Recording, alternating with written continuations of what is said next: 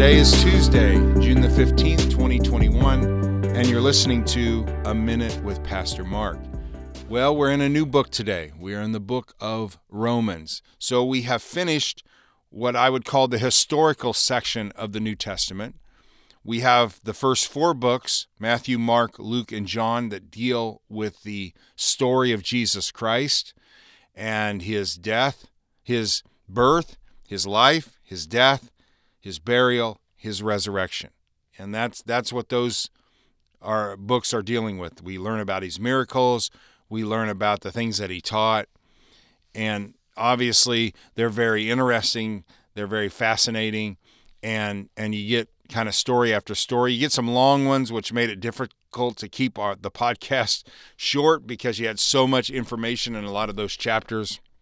And then we moved into Acts, and Acts is the story of the early church, focusing primarily on the man Peter, and then the book ends with focusing on the ministry of Paul and all of his missionary journeys and all of the church that, churches that he planted, and how he really took the gospel all around the world. Now, the next 13 books are what's called the Pauline epistles. So these are letters that Paul wrote to different churches. Some churches that he planted, and he's writing back to let them know that, hey, I hear this about you, and and you need to correct this. Or there was sometimes was uh, questions that people had, and Paul would write a letter to answer their questions, and then we have it now to learn how we're supposed to focus on things and deal with things. He also lo- wrote letters to individuals. You have First and Second Timothy, which is written to an individual, telling him how to be a pastor. But this book, the book of Romans, is a is a letter that Paul wrote to a church in Rome that he actually did not plant. Somebody else planted, or a group of people planted this church.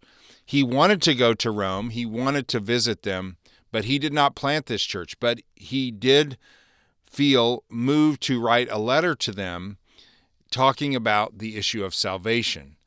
And that's this this book is it is the book on what it means to be saved, how to be saved, and it, it's it's a great book. And I think you're going to enjoy the next 16 weeks or 16 days as we walk through this book. So we're going to begin obviously in the first chapter, and this first chapter has 32 verses in it. We know that Paul wrote it because it starts by saying, Paul, a bondservant of Jesus Christ. We sign our letters at the end. We sign our names at the end of our letters. In, in this time in history, they would sign their name at the beginning of their letter. And so he's identifying who the author is Paul, a bondservant of Jesus Christ, called to be an apostle, separated to the gospel. He goes, kind of gives his credentials in a sense, talks about Jesus right off the bat. And then verse 7 to all who are in Rome, beloved of God, called to be saints. So we know who the author is, Paul. He's writing to the church in Rome.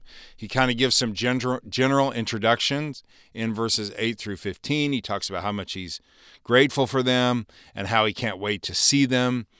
And then 16 is probably the key verse in the whole chapter and in the whole book. He says, For I am not ashamed of the gospel of Christ, for it is the power of God to salvation for everyone who believes, for the Jew first and also for the Greek. For in it the righteousness of God is revealed from faith to faith, as it is written, the just shall live by faith. And then verse 18 all the way down through 32 deals with the issue of sin because to get to the good news you got to start with the bad news and that's what he does in the first 3 chapters is deal with the bad news. But I'll deal more with, with that tomorrow. I want to focus in particular on what he says when he talks about, I'm not ashamed of the gospel of Jesus Christ.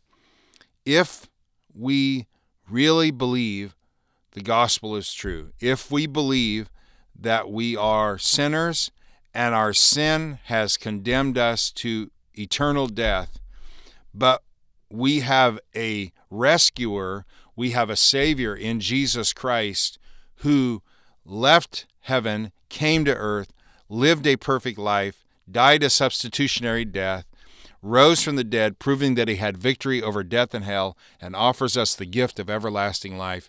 If that is true, we should not be ashamed of it, and we should not be ashamed to speak up about Jesus Christ to the people around us. So I pray, Lord, that you would help us to not be ashamed of you, Jesus, to not cower in fear when we may be the only one who thinks that this is true, but help us to be bold, help us to be courageous, help us to be, in a sense, proud of you and what you have done for us and for the world.